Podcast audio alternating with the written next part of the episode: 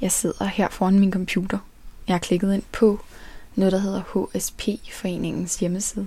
Og HSP står for høj sensitiv personlighed. Og det har jeg gjort, fordi jeg i dag skal ud og besøge Marsha, som er særligt sensitiv. Og jeg følte, jeg lige blev nødt til at prøve at finde ud af, hvad det her særligt sensitiv var. Og herinde på hjemmesiden, der ligger der en test, man kan tage og finde ud af, om man er særligt sensitiv. Så det tror jeg lige, jeg prøver at gøre. Så. Jeg kan se, de her spørgsmål, det lyder for eksempel sådan her. Andre menneskers stemninger påvirker mig. Det kan jeg da godt trykke sandt til. Jeg er tilbøjelig til at være meget overfølsom over smerte. Det kan jeg også godt genkende. Jeg bliver irriteret, når man prøver at få mig til at gøre mange ting på en gang. Mange af de her spørgsmål virker sådan meget relaterbare og meget menneskelige. Nu klikker jeg lige videre til den næste side. Der står, at jeg har svaret sandt 11 ud af 23 gange. Og så beregner jeg mit resultat. Der står, at jeg ikke er særligt sensitiv. Jeg har nemlig svaret sandt 48% af gangene. Så hvis jeg altså havde svaret sandt en gang mere, så havde den sagt, at jeg var det. Det får mig nok i virkeligheden til at tænke endnu mere over det her med, hvorfor må man har brug for at kalde det noget særligt. Vi er vel alle sammen sensitive. Vi kan vel alle sammen relatere til, at vi bliver overvældet af at være sammen med mange mennesker, eller bliver overstimuleret, eller føler, at vi mangler lidt distance til verden omkring en. Hvorfor er det måske nemmere, når man som Marsha har noget at kalde det? Nu tror jeg i hvert fald, at jeg vil lukke computeren her og høre hende fortælle om det med sine egne ord, hvad det vil sige at være særligt sensitiv.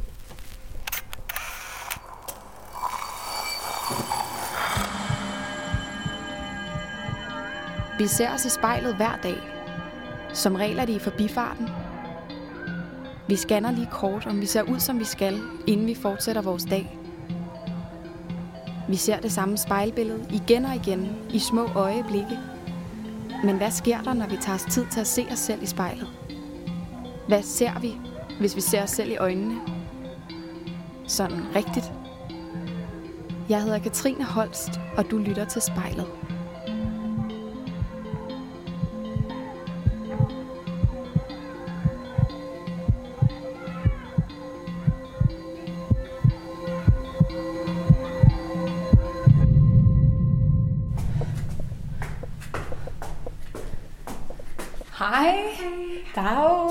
Kom ind. Tak skal du have. Dejligt, at jeg må komme på besøg i dag. Gerne. Fantastisk. Ej, det patchouli har dufter af. Det er sådan en, det er en blanding. Ja. Yoga-duft hedder det. Nej. Skønt. Wow. Det er virkelig et lyst rum, man træder ind i her. Ja, du kan se vandet. Ej, hvor fantastisk. Ja, dernede, hvis man går på et træning. Du har den helt fede udsigt her. Man kan bare se hele vejen ned af sådan Københavns Havn. Ja. Det er godt nok smukt. Og lige ud til havnebadet. Ja. Lækkert nu her til sommer, hva'? Mm-hmm. Bader du den? Vil du ikke fortælle mig lidt om den her lejlighed, jeg lige har trådt ind i? Har simpelthen så dejligt. Ja. Hvordan har du indrettet dig? Jamen, det har vi ikke faktisk gjort sammen. Du kan se, der er masser af grønt. Det vi er ret planteglad. Ja, så det er meget frodigt. Det betyder meget for os. Ja. Jeg sådan har planter, der giver lidt farve. Helt bestemt. Jeg er også på sådan lidt mere nørdet plan. Der er sådan en plakat derovre, hvor man kan sådan identificere forskellige slags blomster. Ja, de spiselige blomster. Mm. Ja, jeg er meget, meget planteglad. Ja. Og elsker det grønne og naturen, så det var vigtigt. Mm-hmm. Var også en af grundene, hvorfor vi flyttede herud, at man er tæt på vandet. Og, det må man sige. Og der er også jo masser af grønne områder. Ja, fordi ud af det ene vindue kigger man ligesom, som er sådan helt, det fylder hele væggen, sådan helt panorama-agtigt vindue, der kan man bare se vand over det hele. Ja. Og ud af det andet vindue, der kan man kigge over på Amagerfællet, er der vel derovre? Ja, og hvis du går lidt længere, du kan ikke se det herfra. Nej. Men så er der jo også kalvebodfællet, og det er rart at være tæt på det grønne. Ja, det tror jeg på. Og her, det er lige nu, der er lidt på pause, på grund af corona. Ja. Nu sidder min kæreste her og arbejder, han er arkitekt. Ja. Fedt. Men det er også, jeg er under uddannelse som kropsterapeut, så det skulle også være sådan lidt behandlerrum. Helt sikkert. Hvor længe har du været i gang med kropsterapeuten? Jeg startede i slutningen af august. Hvad er kropsterapeut egentlig? Det er jeg ikke sikker på, at jeg 100% ved. Nej, kropsterapi, altså det er en alternativ behandlingsform. Mm-hmm. Den har forskellige teknikker, alt fra massage til akupressure, punkter, hvor man arbejder med zoneterapi. Yeah. Man arbejder rigtig meget med vejrtrækningen. Yeah. Så det handler meget om at komme på briksen og mærke efter, mærke sig selv og give sig lov til, hvordan man er.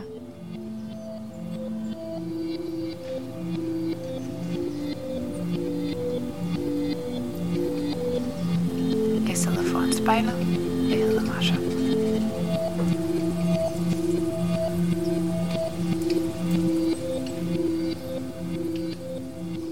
Marsha, nu har vi sat os ned her foran spejlet inde i din stue, og du har sat sådan et rigtig flot, stort spejl frem, så det er hele kroppen, vi kan se i dag. Ja. Ja, sidder du godt? Det gør jeg. Det var godt. Det er helt fint. Har du været betænkelig ved ligesom at skulle sidde og kigge på dig selv, mens vi snakker sammen?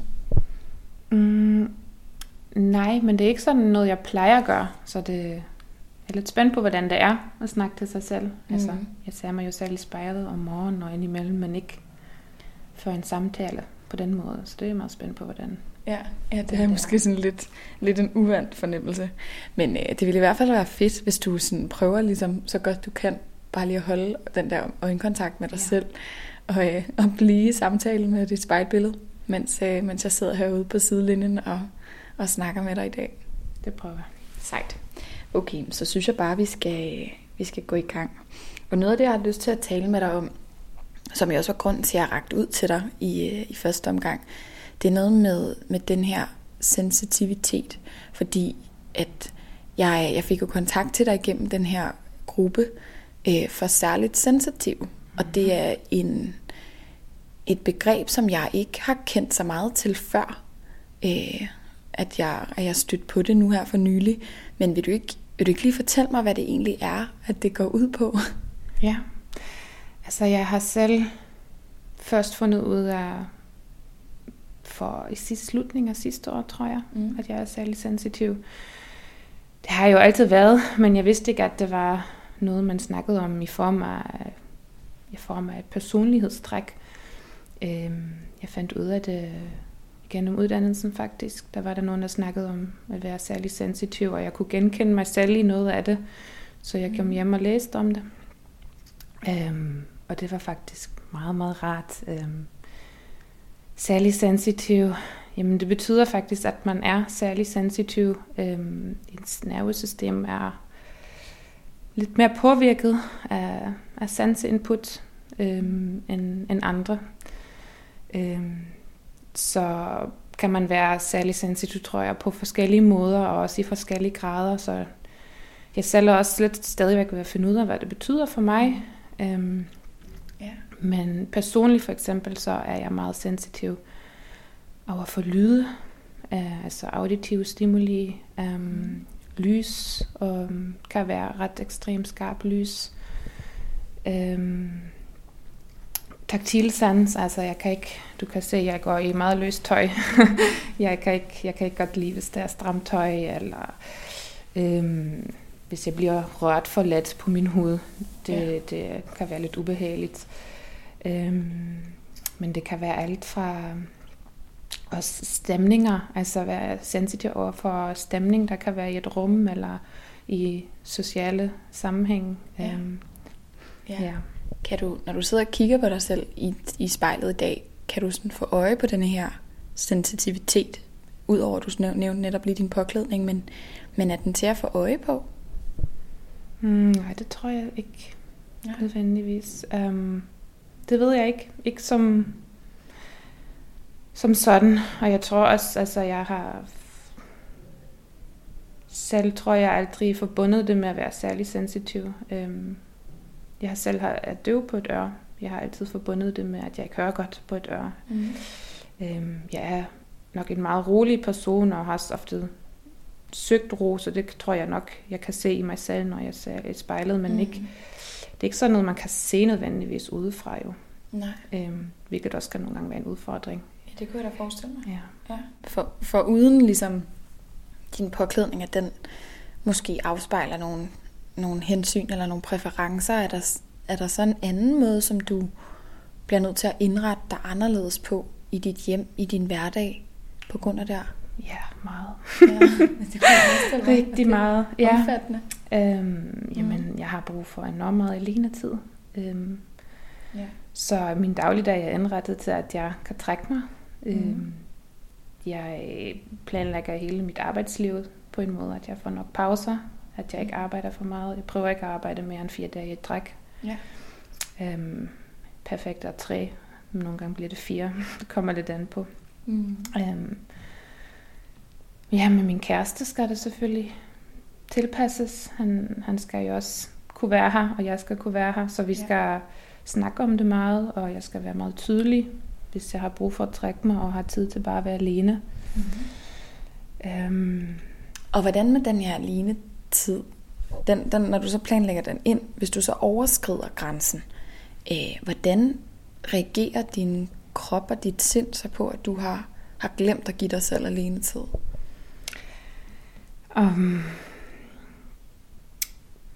Det kan være meget forskelligt. Typisk kan det være græde, faktisk. Det er ligesom et ventil. Ja. Det kommer an på, hvilken kontekst jeg er i. Altså, hvis jeg kan mærke, at jeg ikke har fået nok alenetid, og jeg kan mærke, så bliver jeg sådan lidt hurtigt irritabel måske, eller urolig inde i det. Sådan en uro inde i mig. Ja. Hvis jeg så alligevel er alene, så kan jeg være i det. Men hvis jeg ikke har givet mig alenetid, og lige pludselig står, og skal være sammen med min kæreste, skal være sammen med venner, eller er på arbejde, så kan det godt være, at jeg faktisk græder. Og det er ikke, man skal ikke forstå det som en græden, som jeg er ked af det, men det er en græden, som er et tegn, tror jeg, også fra min krop, sådan, hey, nu, du har ikke lyttet til dig selv. Kommunikere med dig på. Ja. Og bare en måde er ligesom et ventil, så kommer det lige ud, alt det, der har ophobet sig. Så det kan være også en følelse af ikke at overskue noget, så var bare lyst til at lukke mig inde, altså lukke døren og bare være alene. Ja. Men det er typisk, at jeg bliver med indelukket. Min kæreste sagde engang, at det kan være svært at føle, at han har connection med mig, fordi jeg sådan er helt i min egen verden. Så. Og hvis den er helt galt, så græder jeg. Altså, så er det som ligesom, så skal det bare ud. Ja. Når du så sidder der, efter lige har haft sådan en tur, hvor du lige har lukket, ventileret nogle tårer ud, hvad er det så for en følelse, du sidder tilbage med? Lethed ofte. Hvis jeg så har den ro, så er det lettelse. Hvis jeg er et sted, hvor jeg ikke kan få ro, så kan det også være frustration, fortvivlelse.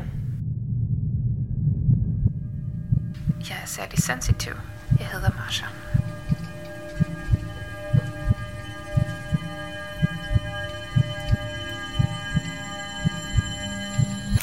En ting er, at dem du holder af, din kæreste og dine venner, hvis du siger til dem, hey, den er sgu lige lidt gal, jeg har lige brug for at trække mig, jeg skal bare lige sidde herinde i et mørkt rum og være alene hele dagen.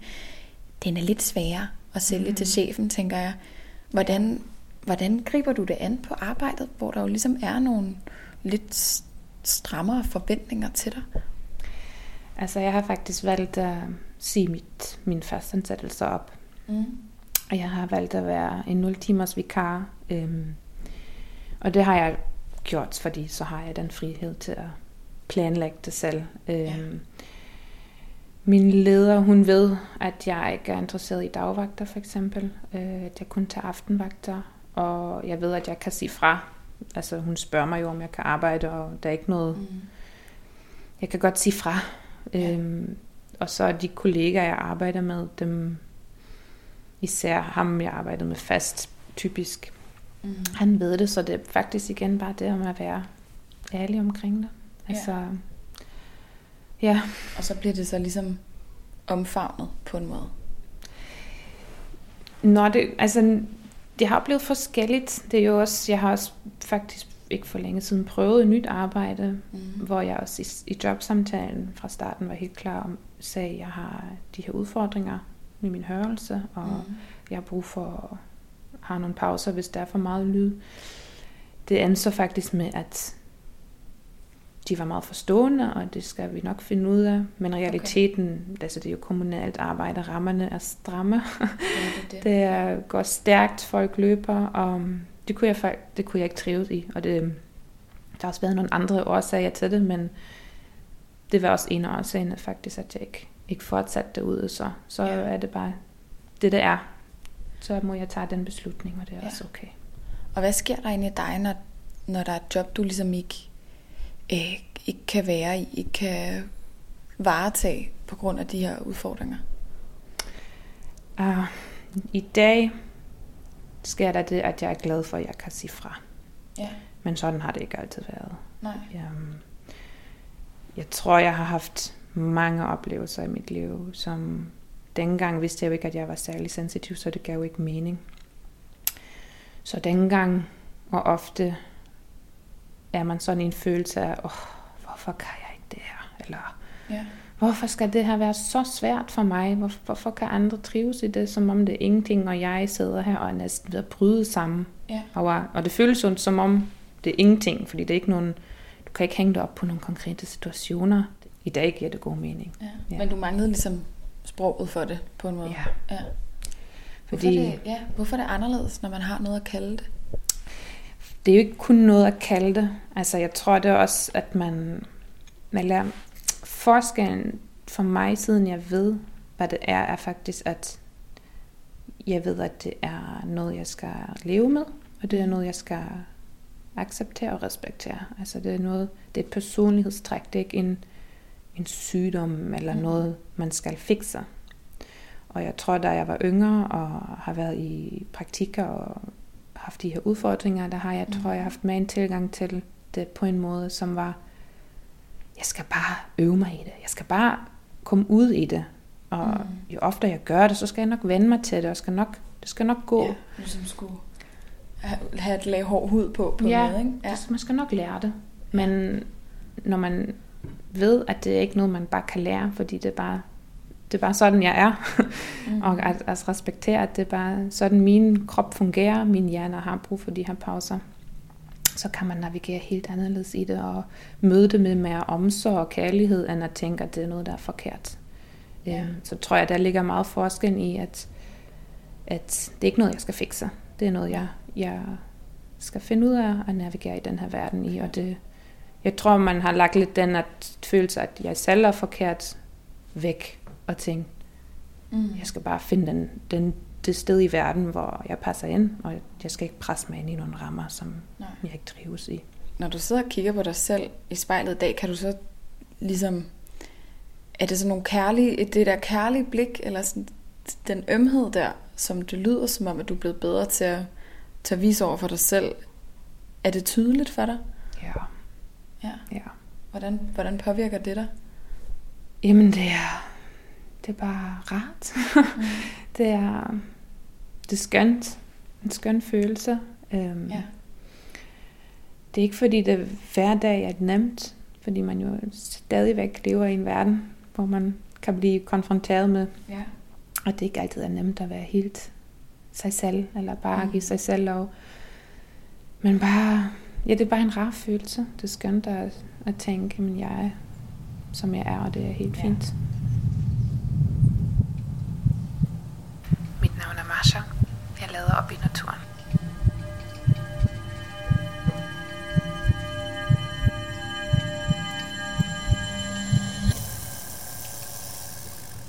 Nu har vi talt meget om netop, hvordan det udfordrer dig. Både på jobbet og herhjemme og sådan nogle ting. Men jeg forestiller mig også, at det kan være en gave, at man har alle antennerne ude og er super fintfølende omkring en masse ting. Så hvordan er du bedre på grund af det?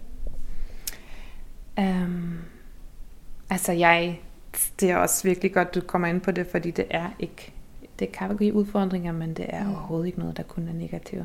Nej. Jamen, ligesom jeg tager måske alt for mange sansestimulerende, som kan overstimulere mig, jamen så tager jeg jo også generelt en masse dejlige, skønne stimulerende. Hvis jeg går ud i en tur, jamen så mærker jeg solen på min hud, så kan jeg dufte græsset nærmest, og hvordan duften af græsset fylder mig, og kan mærke luften på huden og vinden i håret, og det kan være sådan en vild oplevelse bare at gå en tur, og det er intenst, og det er skønt. Ja, det er næsten svært at forklare egentlig. Ja. Det er jo ikke fordi man ikke kan have det sådan, ikke som særlig sensitiv, men det er en rig, hvis det er i balance, altså hvis det er, eller musik, nogle gange musik, jeg har, jeg har også et stykke til den, jeg skulle vælge, hvor der bare sker noget inden i mig, når jeg hører den her musik, fordi det bare går ind i systemet på en måde, hvor jeg tænker, hvor er det dejligt. Og også på arbejde, jeg har udfordringer med de rammer, der er der, men selve det at arbejde med mennesker, selve det at have en indføling til menneskerne og have en god situationsfornemmelse, jamen det er jo guld værd, når du arbejder med mennesker. Så det har nogle fantastiske ting med sig. Man skal bare finde det og værdsætte det, og ikke glemme det, når man er i de tider, hvor man føler sig mere overstimuleret på en negativ måde. Hvad kan du sige til dig selv for ligesom at huske på det, når du lige er nede i en dal, når det lige er lidt en skød periode? Jeg siger bare til mig selv, det går over. Det går over. Ikke identificere mig med det. Altså, det er også det, jeg ved, at jeg er særlig sensitiv, men jeg går ikke rundt og tænker, at jeg er særlig sensitiv. Altså, ligesom de følelser, jeg har, de kommer og de går. Den stemning, jeg har, den kommer og den går. Og det, jeg tror, jeg så vigtigt, at man, altså alle nogle gange husker det, at man er ikke sin følelse, man har sine følelser, og de kommer, og de går, og når jeg en dag har det, og jeg bare tænker, luk gardiner, ud med min kæreste, jeg skal bare ligge og have ro på, så ved jeg, at i morgen vågner jeg, og så en helt anden dag, altså sådan er det, og det går over, og det gør det jo hver gang, og så kommer man ovenpå, og så kan jeg vågne og have rigtig mange gode energier i mig, og det ved jeg jo også, det kommer, så det er en del af livet, ikke? Op og ned. Jo, selvfølgelig. Jo. Så kan du tage den der vidunderlige gåtur og være totalt i et med den blå himmel. Det er bare, det. Ja. Jeg har lige arbejdet, hvad har vi i dag? Søndag. Jeg har arbejdet 3 dage, hvor jeg lige havde så i går havde jeg fri, for eksempel. Ja. Så jeg havde 3 dage, hvor jeg arbejdede i aftenvagt. Og jeg vågnede for i går, og jeg var bare, jeg var udmattet, og kunne mærke de der 3 dage sidde i min krop. Ja. Og så tog jeg ud på cyklen, og ud et sted, hvor der ikke var nogen andre mennesker, og bare lagde mig ned i græsset, og så blev jeg tanket op igen. Sådan er det. Man finder jo sine strategier, sine måder at navigere i det, ikke? Og det er meget ned med at komme ud i naturen, lyder det som om for dig, ud i det naturlige element, eller hvad? Ja, helt sikkert. Ja. Naturen, hvorfor er det virker? Fordi naturen giver ro. Naturen stiller ikke nogen krav. Naturen har, altså de sansindtryk, man får, det er lige dem, der stimulerer mig på den gode måde, på den måde, der giver mig energi. Jeg så ligger og kigger op i, hvad hedder det, en trækrone, siger man det også på dansk? Ja. Og den bare stille og roligt flyver frem og tilbage, og der kommer lige en lille bi forbi og suser forbi mig. Og altså det er sådan noget, man ligger bare der og kan være i nuet, og ikke tænke på alt muligt, og bare nyde, trække vejret og være der, og lade kroppen bare bearbejde de ting, der nu skulle.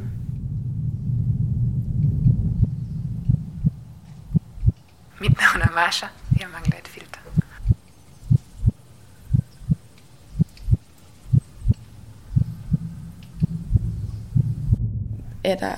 Er der plads til sensitivitet sådan helt generelt? Eller har vi lavet os en virkelighed, hvor vi måske ikke er så rummelige over for det? Ja, jeg tror, vi lever i en verden, hvor man har det svært som sensitiv. Især når du bor i byen. Ja. Folk kører jo på med 200 gennem livet, og arbejdsverdenen er også ofte struktureret på den måde, ikke? At man skal være hurtig, effektiv, og det er jo også sådan, at man i hvert fald har en vestlig kultur, også tror jeg identificerer sig jo meget med sit arbejde og med at være effektiv, og også ser det som noget positivt egentlig, i stedet for en gang imellem at sige, jamen, ro på. Så ja, jeg tror ikke, at den verden, i hvert fald i den hurtige arbejdsverden, er særlig hensigtsmæssig for en særlig sensitiv. Og byen måske heller ikke. Jeg selv længes efter at komme ud af byen. Ja, gør du det? Ja, det gør jeg. Hvor vil du gerne hen? Bare ud på landet. Hvor der er ro og grønt og blåt. Ja. Jeg er opvokset på landet. Fuldstændig ud på landet. Med hunde og katte og haveområder. Lige meget hvilket vindue du kiggede ud af, så var der bare grønt. Det er klart. Så ja, ud til naturen. Ude til naturen. Ja. Altså, der er mange af de ting, som du beskriver ved at være særlig sensitiv, som jeg da i hvert fald godt kan genkende. Jeg tror ikke på nogen måde, at jeg er i samme situation, som du er, men at netop være overstimuleret, eller have brug for ro, eller sådan have en følsomhed med sig i de ting, man gør. Det tror jeg, der er rigtig mange, der jo netop har det sådan. Men hvorfor er det, at det er nødvendigt at kalde det særligt sensitiv? Hvorfor er en sensitivitet ikke bare noget, som er mere sådan almindeligt, at vi alle sammen rummer?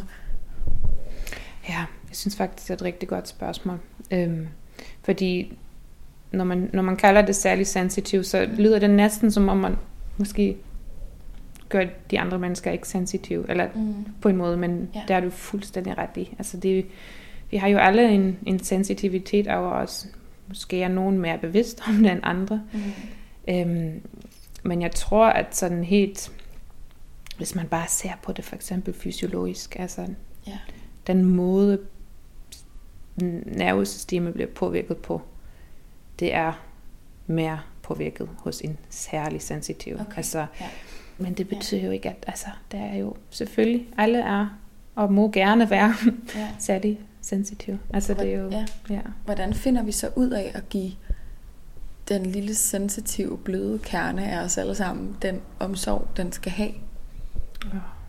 Jeg tror, hvis vi kunne svare på det spørgsmål, så ville vi undgå meget stress i livet. Ja. Det gad jeg bare godt vide. Ja, altså hvis du spørger mig, jeg synes, det handler meget om at tørre at sige fra, tørre at skrue lidt ned, tørre at mærke efter. Giv dig selv lov til at mærke efter, hvad der sker i din krop. Spørg dig selv, hvorfor du gør de ting, du gør. Hvorfor står du hver morgen op og gør det, du gør, i det tempo, som du gør det i? Og hvad sker der egentlig, når du giver dig selv lov til bare at være i ro, uden din telefon, uden din computer, uden musik? Jeg tror, der er så få mennesker, som kan bare sidde en halv time på en stol med sig selv, uden at de bliver restløse. Ja, jeg tænker måske, at det er et meget godt sted at stoppe med sådan et kærligt råd, givet i ømhed og omsorg. Så du må gerne sådan ikke at det har virket, som om det har været synderligt svært for dig at holde en kontakt med dig selv, men du må gerne hoppe ud af den, hvis du har lyst. Ja. Har det været dejligt? Har det været mærkeligt? Det har ikke været mærkeligt, nej. Det er faktisk... Jeg troede lige i starten, skulle man lige holde den. Jeg kunne mærke, når jeg skulle tænke lidt mere, så røg den måske lige kort. Men egentlig har man haft bare... Eller har jeg jo haft bare kontakten. Det er egentlig meget fint, ja. Det var godt. Jeg er glad for, at du hvilede fint i det. Er der noget af det, vi har snakket om, som du sådan... Ja, skal gruble lidt videre over, eller som du synes var måske særligt vigtigt at slå en streg under?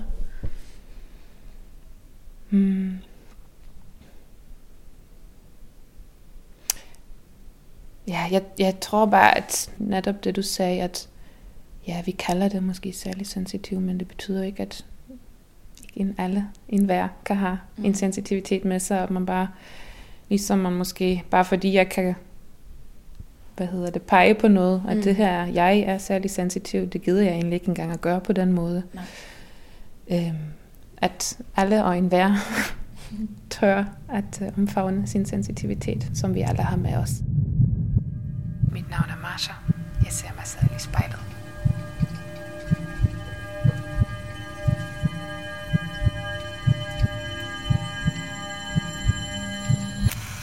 Så har jeg været oppe og snakket med Marsha.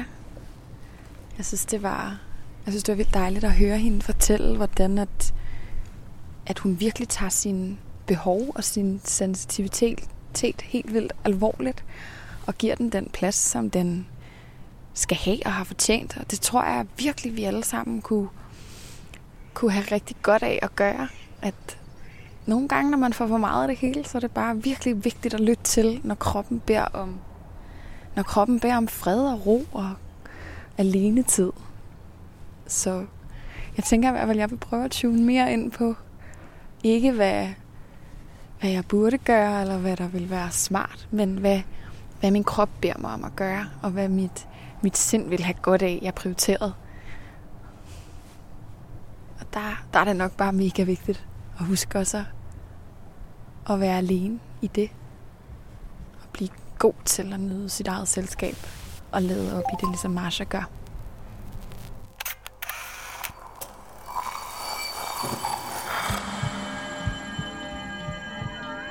Du har lyttet til Spejlet. Produceret af Kontrafaj og klippet og tilrettelagt af mig, Katrine Holst. Hvis du har noget på hjertet, eller hvis du har en idé til, hvem der skal stå foran spejlet, så skriv til os på Instagram.